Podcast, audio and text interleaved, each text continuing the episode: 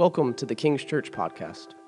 At the King's Church, we exist to see a greater worship of Jesus through declaring and displaying the gospel. You're about to listen to a sermon from our weekly corporate worship gathering.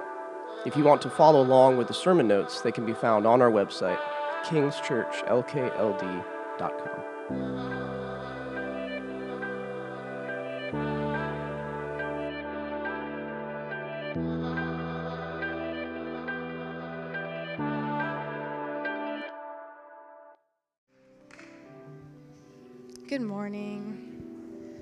Please remain standing for the reading of God's word.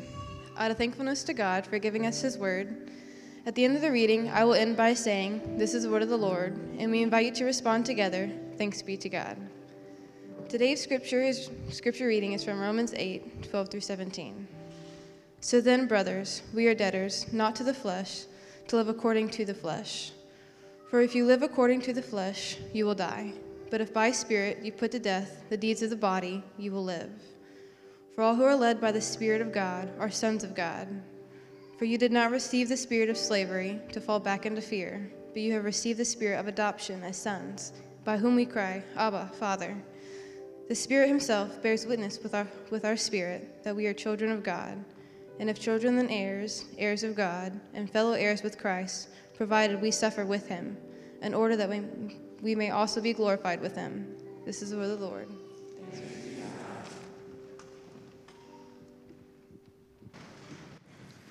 Amen. Thank you, Cadence. At this time, I'm going to go ahead and dismiss our kids who are hanging out in Kingdom Kids. So you guys can head here to the front and to the doors. If you are in preschool, you can come over here to this side. If you are in K1, over here to this side. Just as a reminder, we do have those clipboards in the connection room. That would serve you guys well. Elementary students, glad you guys are hanging out uh, with us today here in the service.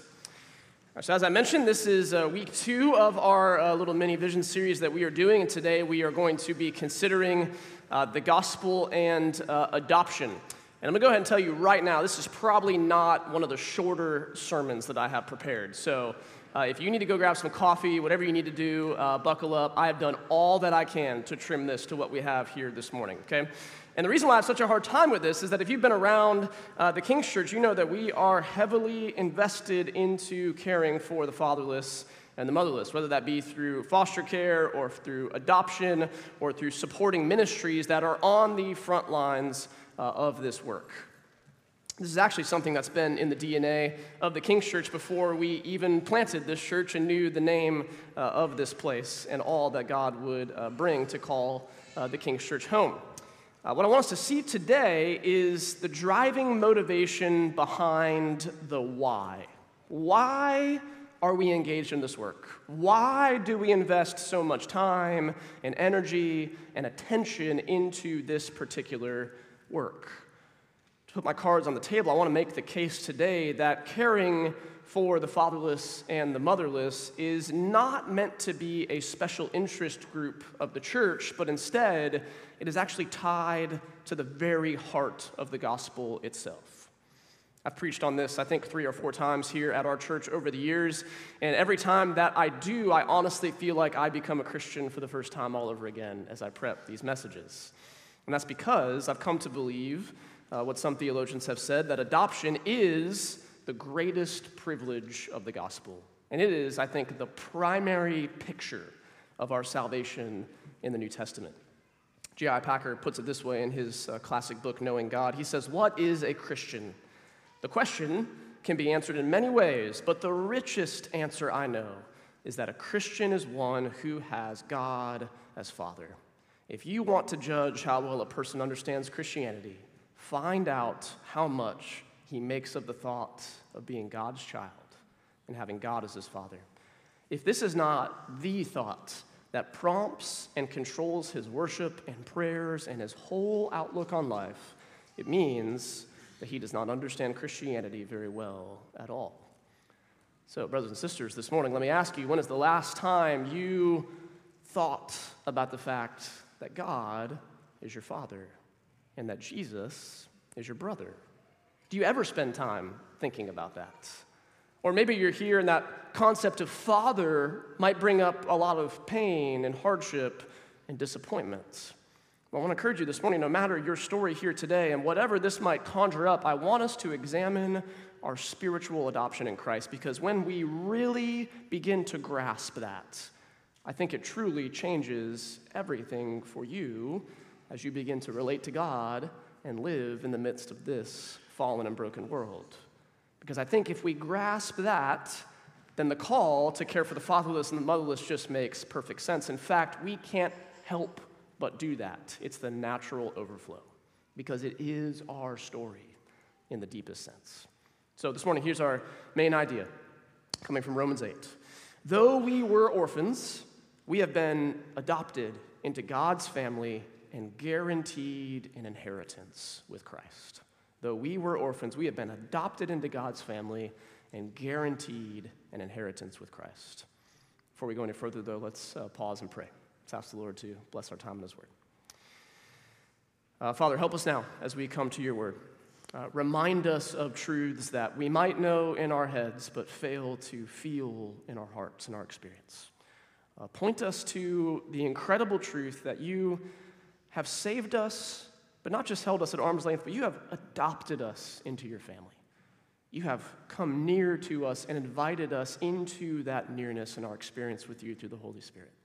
So, right now, Holy Spirit, may you give us ears to hear, eyes to see, and hearts that are softened to respond to the good news of the gospel again today. Help us now in this time, we ask. In Christ's name, amen. All right, I want to look at three implications of this uh, adoption. We're going to look at the idea that we are brothers and sisters by the Spirit, sons of the Father, and co heirs with the Son. Let's begin back in verses 12 and 13 of Romans 8. If you have a copy of the scriptures, look there with me. Paul writes and says, So then, brothers and sisters, we are debtors not to the flesh, to live according to the flesh. For if you live according to the flesh, you will die. But if by the Spirit you put to death the deeds of the body, you will live. Now, similar to many places in the New Testament and in Paul's writings, he addresses the Romans here as brothers. Now, your Bible probably has a little footnote there that helps us appreciate all that's going on here. Uh, this Greek term, while it can be used to refer to a literal brother in your household, it is used throughout the New Testament to address the entire believing community as the household of faith. And so this could also be translated as brothers and sisters. Now, I don't know about you, but when I read these sections in the New Testament, I think it's easy to glaze over that little filler word, isn't it? I mean, I'm guessing when Cadence did the scripture reading today, that didn't really stick out to you or catch your eye. And it shows up all over the place, after all. And plus, you know, brother or sister in our context can just be used as a, a friendly word, right? Somebody you're close with is your brother or your sister. Or in the church, uh, we use it when we just don't remember somebody's name, right? But there's so much more going on here than that. When Paul uses this address, it is not merely to indicate a tight acquaintance or a friend or to be endearing. In this context, and in this letter to the Romans, this address of brothers and sisters was nothing short of revolutionary. And let me explain why. In Rome, during the time period of the early church, Emperor Claudius, Claudius expelled all of the Jewish people from Rome, including those who had become Christians. Then, when they were allowed to return, sometime before Paul writes this letter, they returned and found a believing church full of Gentiles, of non Jews. And this, to put it lightly, created some tension. This church community in Rome that Paul is writing to seems to be divided along Jew and Gentile lines. They disagreed about what exactly it meant to follow Jesus with all of their different customs and traditions and backgrounds. And this is not just an issue in the book of Romans, by the way. You could make the case that the single biggest issue of the New Testament, outside of the gospel of Jesus Christ, is the relationship between Jews and Gentiles within the church. And if we just consider the situation for a moment, we can understand why. For these Jewish Christians, the church was birthed out of Judaism. The scriptures of the church were the Jewish scriptures. Jesus himself was a Jewish man. And Israel began not as a government or a nation, but as 12 brothers, the literal sons of Jacob. So these Jewish Christians are looking around and saying, okay, well, shouldn't these Gentiles become like us? Shouldn't they start to follow dietary restrictions? Shouldn't they be observing the Sabbath in the same way that we have observed the Sabbath? Shouldn't they be circumcised and apply the sign of the covenant? I mean, those are not small issues, particularly that last one. Shouldn't that happen? The question that stands over the community of the church, the question that looms in the background of the whole New Testament is this Are we really brothers and sisters? Are we really family? After all, to these Jewish people, these outsiders looked different. They ate different. They had different customs, different languages. They used to frequent some sketchy establishments. They used to engage in some pretty disturbing practices. They were sexually promiscuous. They have a bit of a checkered past, and they're really our brothers and our sisters. You feel the weight of those words now? When Paul here addresses them in this way, it is a massive deal. He is reminding the church in Rome, and he is reminding us that the church of Jesus Christ is a new family. And it is a family that is not formed by the blood of biology, but by the blood of the cross. And we have been united, Paul says, by the Spirit of God, which means this new family is committed to living by the Spirit and no longer by the flesh. To live according to the flesh means to live according to the patterns of this world and to divide along the lines that this world divides along. This leads to tribalism and, at best, a skin deep analysis and evaluation of the people around us. And Paul reminds them do not live that way. That way leads to death. In Christ, we are no longer debtors to this way of life. He says we owe nothing to the flesh. Instead, we live as those who've been given the Spirit of God. It's interesting when Jesus talks about the coming of the Spirit of the God, he actually puts it in the context of adoption. John 14, he says this And I will ask the Father, speaking to his disciples, and he will give you another helper to be with you forever, even the Spirit of truth, whom the world cannot receive because it neither sees him nor knows him. You know him, for he dwells with you and will be in you. And then listen to what he says I will not leave you as orphans. I will come to you. Coming of the Holy Spirit is the beginning of Jesus' word fulfilled. We will not be left as orphans, and one of the reasons that we know that is because we've been given the Spirit of God. And this is a foretaste of his promised return at the end of the age, where he will gather in his whole family of brothers and sisters once and for all as he makes all things new and sets all things right which means for us today, being brothers and sisters really ought to mean something more than a filler word. It ought to mean something more than just a courteous greeting. For those who are in Christ, we truly are brothers and sisters in the deepest sense of that word. Though we have different backgrounds, different testimonies and stories, though we might have different skin colors, different tax brackets, different political affiliations and sports allegiances, different strengths and weaknesses, friends, look around. We are brothers and sisters. And the more that we lean into this, by the way, and not divide ourselves up according to the flesh like the world does, the more that we do that, all of a sudden, caring for the fatherless and the motherless becomes a natural priority. Because the body of Christ is not a place for warring factions. It's not the place to value someone's biological heritage over others. It is a place for loving siblings whom none of us were natural born children into the kingdom of God. So, are we living by the Spirit in this way? This is why D.A. Carson says that the church is most powerful when it is naturally made up not of friends, but of natural enemies.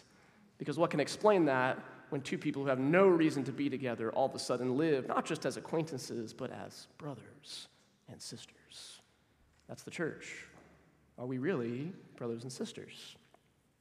Secondly, Paul says we are sons of the Father. And if you're wondering why I haven't labeled this sons and daughters, you're just going to have to hold on to the last point, okay? Sons of the Father. Look at verse 14 and following. For all who are led by the Spirit of God, are sons of God. For you did not receive the spirit of slavery to fall back into fear, but you have received the spirit of adoption as sons, by whom we cry, Abba, Father. The Spirit Himself bears witness with our spirits that we are children of God. One of the dangers I think we have in the church today is our definition of what it means to be spiritual or spirit filled. Like if I asked you, what is somebody that is spiritual? Like how would you describe them? I think we often associate that by someone who kind of floats their way through life. They're always just like singing Chris Tomlin in the background, right? They can dispense pithy sayings of wisdom on a dime. They seem to always have a smile on their face. That's kind of what we think about with spiritual. Maybe it's just me, and if that's just me, sorry. Now, those things may or may not be true, but Paul here is pointing out the heart of what it means to be spiritual in the biblical sense. Paul here says one of the primary works of the Holy Spirit is to instill a deep sense within us that God is indeed our Father. To be spiritual is to live with a constant childlike dependence upon God as our Father. The Holy Spirit works within us to confirm our identity in this way when everything in our flesh wants to push back and say that's not true. Paul says here there's two different ways to live. You either live as those who have received the spirit of adoption that makes you a son of God, or you live as someone who has received a spirit of slavery that leads to fear. Now, slavery conjures up vivid imagery for us today, as it should, but it was even more impactful for those in the first century hearing these words shared. There's no doubt that there are people in the room while this letter is being read who were themselves slaves. In fact, some 35 to 40 percent of the Roman population was estimated to be in some kind of indentured servanthood. And think about the contrast for a moment of your experience in a household where you are a slave versus a son. They have a fundamentally different experience, don't they? A son knows they're standing in the house. They know the security of their father. Even if they mess up or don't perform properly, they are still the son, and their father ought to still love them. A slave, on the other hand, doesn't know that kind of security. A slave lives questioning the head of the household's feelings toward them, which is why Paul pinpoints fear as being the experience of a slave. And, brothers and sisters, we need to realize just how wired toward fear we are, even in the Christian life. The default of the fallen human heart is to resort to fear as we relate to God. In fact, we have a deep spiritual lineage of this being true of us. It happened in the garden. Adam and Eve sin, and they feel an overwhelming sense of fear. Ever since then, it's been the same thing. We're no different than the Israelites, who, after being reminded of their status, of being the firstborn son of God who has chosen them, after they are delivered mightily from the Egyptians, who barely make it across the Red Sea before they begin to grumble and complain. You know what they do? They beg Moses, let's just go back to Egypt. And why did they do that? Because they knew where their water was coming from and they could eat what they wanted. All of a sudden, when they took a step of faith, following God, their father, out into the wilderness, but then all of a sudden it was out of their control how they got water and food. What do they want to do? They want to go back. They want to go back to slavery. They want to go back to what's comfortable, back to what they can control and manage on their own. And Paul says, don't do that. That is the spirit of fear. We are too often like the younger son in Jesus' parable, the one who goes off and squanders his father's inheritance that he has taken prematurely. He hits rock bottom, and at his rock bottom, he devises a plan. Listen, since I'm not worthy to be called a son anymore, here's what I'll do I'll go back and I'll offer to work for my father. I'll go back as a hired servant, and I will earn my way back in. He's making that long, shameful walk home.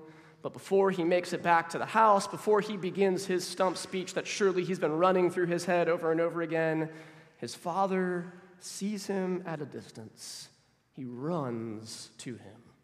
He embraces him. He throws the best robe on him. He slides the family ring on his finger and throws a feast of celebration. And why does the Father do that? Because his Son has come home. He is no slave that needs to fear, he is the Son who has returned. And listen, if you're in this room and you have put your faith in Christ, that is your story. God is no longer a judge that we fear, but our Father who has poured out his lavish love upon us in Christ Jesus. But listen, that feels too good to be true sometimes, doesn't it? I'm sure it felt too good to be true for that younger brother. And in our lives, when we struggle with sin, when we come back to the same things over and over again that seem to plague us, when we don't feel like we're really living up the Christian life as we should, all of a sudden we're reverting to a spirit of slavery that leads to fear rather than the freedom of being a son. Which is why, precisely why, the Spirit of God reminds our spirit over and over and over again what is really true about us in Christ. That is one of the primary works of the Spirit. Look at verse 16 again. It says, The Spirit Himself, what a great little phrase. The Spirit Himself bears witness with our spirit that we are children of God. Dane Ortlund says it this way He says, The Spirit makes the heart of Christ real to us, not just heard, but seen, and not just seen, but felt, and not just felt, but enjoyed. The Spirit takes what we read in the Bible and believe on paper about Jesus' heart and it moves it from theory to reality, from doctrine to experience. It is one thing as a child to be told your Father loves you. You believe Him, you take Him at your word, but it is another thing, unutterably more real, to be swept up in His embrace, to feel the warmth to hear his beating heart within his chest, to instantly know the protective grip of his arms. It is one thing to hear he loves you, it's another thing to feel his love. And listen, that is the glorious work of the Spirit. And Paul says here that it is by that work of the Spirit that we cry out, Abba, Father. Now, Abba would have been for many children the first two syllables they would have learned to babble or speak as they looked into their father's face. It was a term of intimacy, a child cooing for their dad. And in one sense, here, Paul is saying, listen, because you have been given the spirit of adoption as sons, you have that kind of intimate access to the God of the universe who is your father. He is your Abba. It's meant to point us to the assurance of our spirit of adoption. But it's not just assurance, it also invites us into an honest angst about the way this world is. Notice Paul here says that this is a cry of Abba, Father. It is not merely a cute utterance of Dada in a childlike babble. Instead, this is translated something more like a scream. In just a few verses, he will say, The Spirit intercedes with us with a groaning too deep for words for us when we don't even know what to pray. That is what this Abba cry is getting at. It is a desperate scream of help. In fact, whenever Abba shows up in the New Testament, three times, here in Galatians in the same context, and the third time is Jesus praying in the garden. It comes from a place of pain. In the prayer of Jesus in the garden, the one who is sweating drops of blood, about to be crucified, praying, Abba, Father, let this cup pass.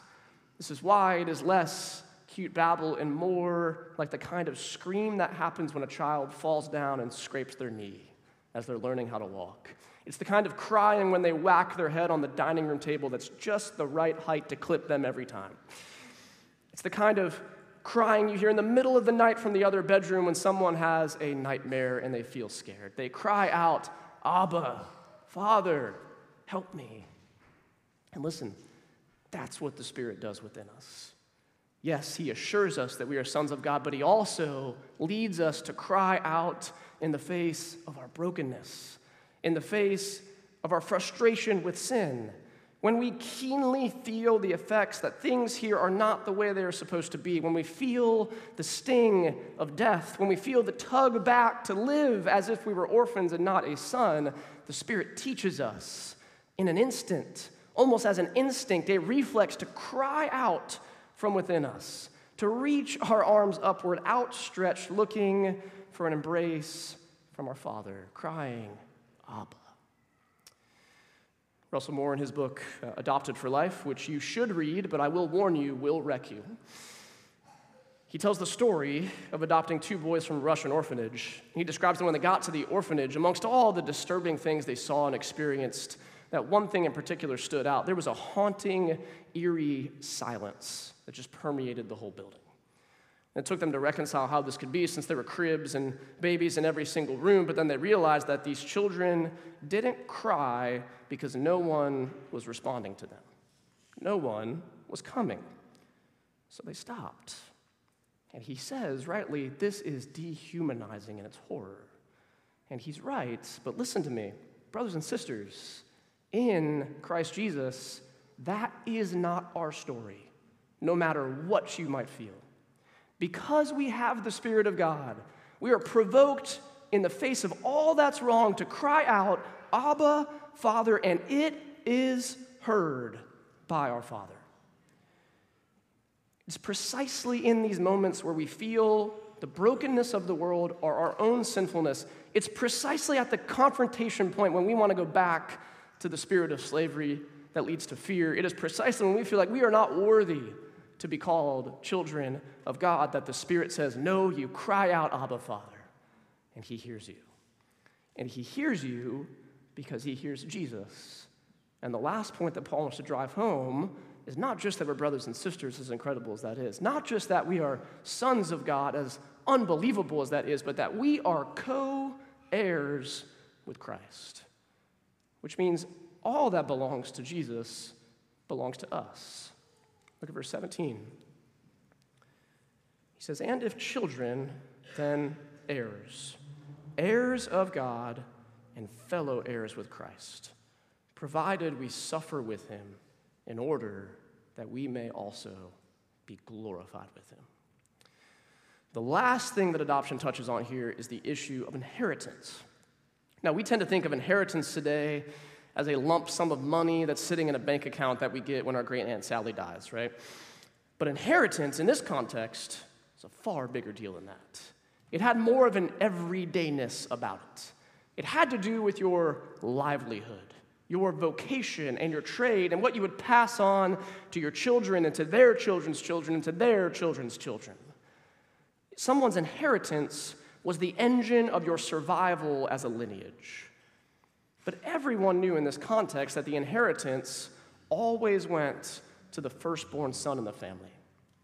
Women, daughters, were included in this only through marriage, and they would only receive an inheritance through her husband. That's why widows were at such risk in this cultural context. The inheritance would never go to a daughter. In fact, adoption was practiced in the Greco Roman world by those who needed a male heir. But they would never adopt girls. It didn't make sense in their culture. But you know who did adopt little girls? Almost immediately is the church. They rescued and adopted little girls who were sometimes literally just left outside the gates of the city in the sun unwanted. And you know why they did that was because of exactly what Paul is teaching right here. The reason I didn't say sons and daughters of the Father, and the reason that Paul doesn't add daughters, is not because he's being insensitive to women, and it's not because he's excluding women. In fact, he's being radically subversive. Tim Keller says it this way We should not try to correct Scripture. It is true that in Rome, sonship was a status of privilege and power given only to males, yet Paul now has the boldness to apply this to us, to all believers. This shows that God does not distinguish in giving honor. All Christians, male and female, are now his heirs. It was a subversive thing for Paul to take a masculine only institution and show that in Christ, the institution of empowering through adoption is used on females as well as males without distinction. Christian women should not resent being called sons any more than Christian men should resent being called part of the bride of Christ. Listen, if Paul wrote there, that you've become sons and daughters of the Father. You know what would have been very easy for the church in Rome to do? Say, okay, great, we've all got access to the Father, and we all know that the inheritance goes to the sons. But he doesn't do that. Instead, he ropes the entire believing community brothers and sisters, men and women and looks at all of us and says, You are sons of God. You are co heirs with Christ. We don't divide up that inheritance amongst ourselves, it is all given to us. It does not eliminate womanhood, it actually esteems it to its rightful place. We are fellow heirs with Christ. Now, this inheritance means three things. The first thing it means is that our past is now redefined. Let me suggest something to you that might actually revolutionize the way you read the Bible, specifically the Old Testament. I'm guessing in this room, most of us, maybe not all of us, but most of us would be Gentiles in the biblical sense of that word, as in we're not Jewish, okay? But if you're anything like me, we don't tend to read our Bibles that way, do we? Like, we open up the Old Testament, and we like to think we're the chosen ones, right? We're the good guys in the story. We are David, not Goliath. We're in the mighty army of Gideon, not the Midianites who are attacking God's people. We're in Jerusalem. We're not the Babylonians who pillaged it and brought God's people into exile. Right? We're the Israelites, not the Egyptians. But the reality is, from a fleshly standpoint, that ain't us. We were the outsiders. We were the ones far off, Paul says in Ephesians, from the presence of God and the covenants of promise. We were without hope in the world because we were without a relationship with God. We were not the good guys, quote unquote, in the story. And when we realize that, it should drive home the weight of what Paul's about to say in the next chapter, in the next few chapters. That we, Gentiles, have been grafted into a new family tree. But it is only through the crucifixion of Christ that that happens. Paul says this over in Galatians 3 Christ has redeemed us from the curse of the law by becoming a curse for us. For it is written, Cursed is everyone who is hanged on a tree. But keep going. Why did he do that? So that in Christ Jesus, the blessing of Abraham might come to the Gentiles, so that we might receive the promised Spirit through faith. Now, I made you feel bad about reading your Bible that way, but guess what? You should read your Bible that way because that is now your true lineage. That is now our true family. We have been grafted in. Christ, in his crucifixion, died so that we might be brought in, the outsiders now, the insiders. Those outside the family, brothers and sisters, sons and heirs. Which means this whoever you are in this room, you are not the sum of your biological background or your biological family, whatever that may look like, good or bad. You are not the sum of your past choices and decisions. You are not whatever your history looks like in the flesh. No, God in Jesus Christ is bringing you into a new family, a new lineage. In Christ, all the promises given to Abraham, Moses, and David, they now apply to us. The people of God are now us. We are brought into this tree connected by faith. No matter what you have done, no matter what your story is, if you are in Christ, your past has been redefined. And then, secondly, our present is redeemed. I think if we really grasp this, it would change everything for us. Far too often, we live our lives thinking, okay, yes, God has saved me from my sins. And praise the Lord, I'm not going to hell anymore. But that's kind of the extent of where we get to. We think that God's up there kind of looking at us, and, you know, He sees that we're trying, but He's a little disappointed in us. He's got just a little bit of a frown on His face as He looks down at me. Because after all, just look at my life. But think about adoption for a moment. Adoption, maybe more than anything else, shows us the profound nature of the love of God towards us. Because after all, adoption is a choice, isn't it? It's not an obligation. It's not something that you just end up getting forced into. It's an active choice to move toward the vulnerable and to welcome them into a family. And for those of you in this room who have adopted or fostered, you know firsthand how incredibly costly it is, in every sense of that word, costly. But this is precisely how God has moved towards us in Christ. None of us are worthy, but all of us welcomed in by God's grace at the cost of the blood of Jesus himself, but free for us to receive. God so loved us that he adopted us. Didn't have to do that, but he chooses to do so. And then when we realize this, we see his posture towards us is not, well, I've saved you, great, but now I'll kind of tolerate you and put up with you. No, when he views us, he sees us as beloved children. We get all the privileges and rights of being a part of the family. God loves you. I know you've probably heard this, but listen to it. God loves you right now the same way that he loves Jesus himself. But do we live that way? You want to fight sin well? Believe that's true. Believe you have the security of the love of a father like that. That'll help you fight sin. Put down the self salvation projects. Put down all the things that you're trying in your own flesh to muster up. You are a child of God. You are a son of the Father. You are co heirs with Christ. If you want to fight sin, fight sin from there. It's incredible news. Even when we sin, Hebrews 2 says that Jesus is not ashamed to call us brothers. He's not. Your past has been redefined, and your present is redeemed. But that's not all. Our future is also secure. So often we slip back into the spirit of slavery and the fear that grips us there precisely because we're anxious about the future. We know the promises of God of what lies us out ahead, but we can't really see it, at least not in the way that we see other things. We can't grasp hold of it. It's out beyond us and beyond what we can really control and manage in our own power. Which means sometimes when we think about that uncertain future from our vantage point, instead of going there in faith, we revert back to the flesh and we try to store up a future for ourselves. We try to make sure that things are going to be okay in our own power. And it misses that our future is secure in the greatest sense it ever could. If I could illustrate the story from a, a, pastor friend of mine who had a family who adopted two young boys from the Ukraine in their congregation. And after they brought them home, they, uh, after a couple weeks, they just kept finding food just all over the house.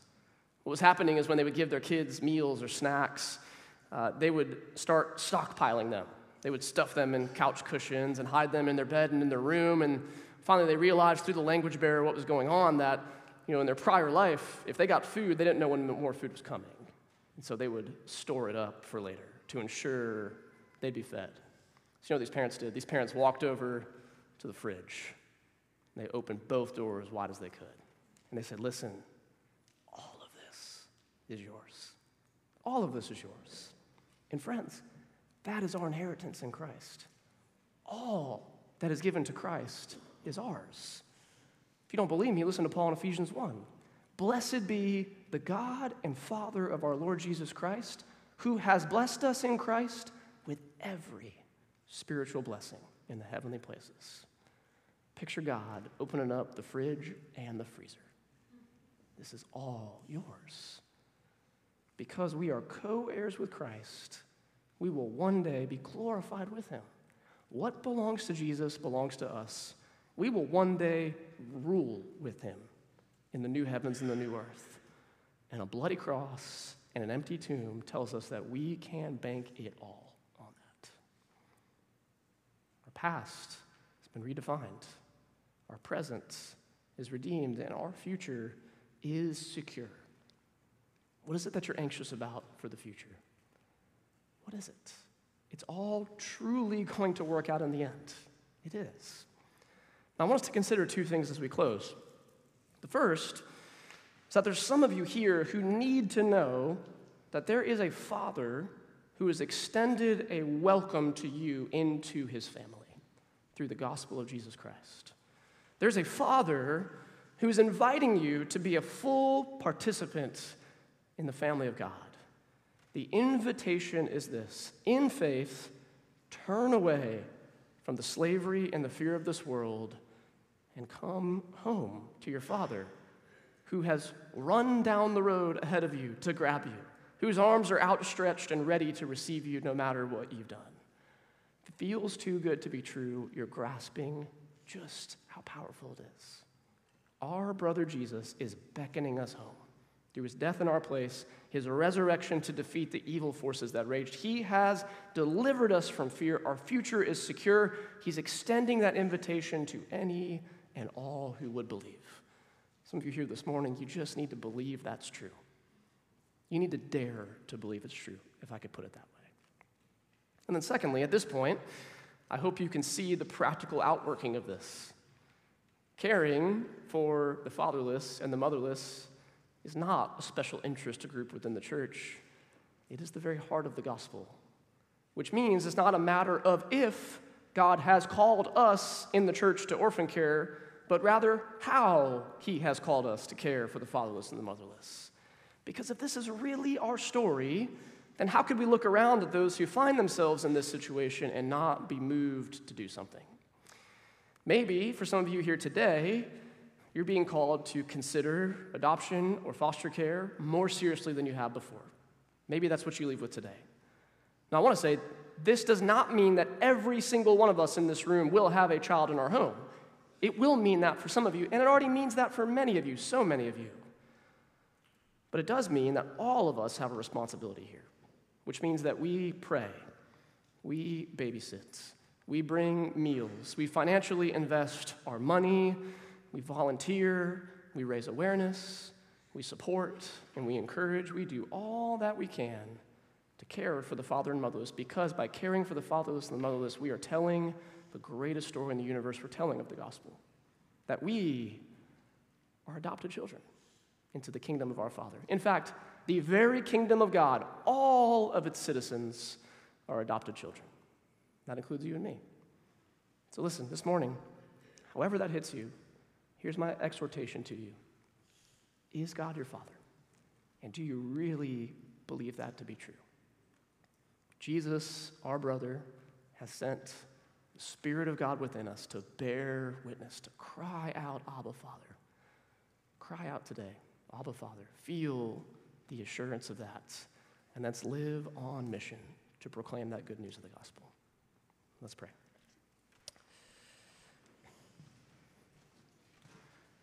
Father, we thank you that you have adopted us as your beloved children. We thank you that uh, though we were unworthy, though we are uh, following the course of this world, that your grace has broken in you have called us to yourself. You have brought us into your family. You have saved us by your grace, and you have given us an inheritance that is secure in Christ. We thank you that for all who have received you, who believe in your name, you have given the right to become children of God, who were born not of blood, nor of the will of the flesh, nor of the will of man, but of God. May you instill that deep within our hearts so that when we doubt, when we wander, when we want to turn back, we cry out, Abba, Father, and we remember your care for us as just that, our Father. So, Lord, those who do not know you as that this morning, may you open their eyes, turn their hearts to see and believe in that. And may they be welcomed into a family of fellow sojourners and strangers who have been made brothers and sisters. And for those who do know that here in this room, and for us at the King's Church, help us to be on the front lines of this mission. Help us to invest heavily in this work as we remember our own adoption in Christ and as we proclaim the greatest truth in the universe to the world around us that needs it. Empower us, provide for us, help us be faithful in this way. We ask that in Christ's name. Amen.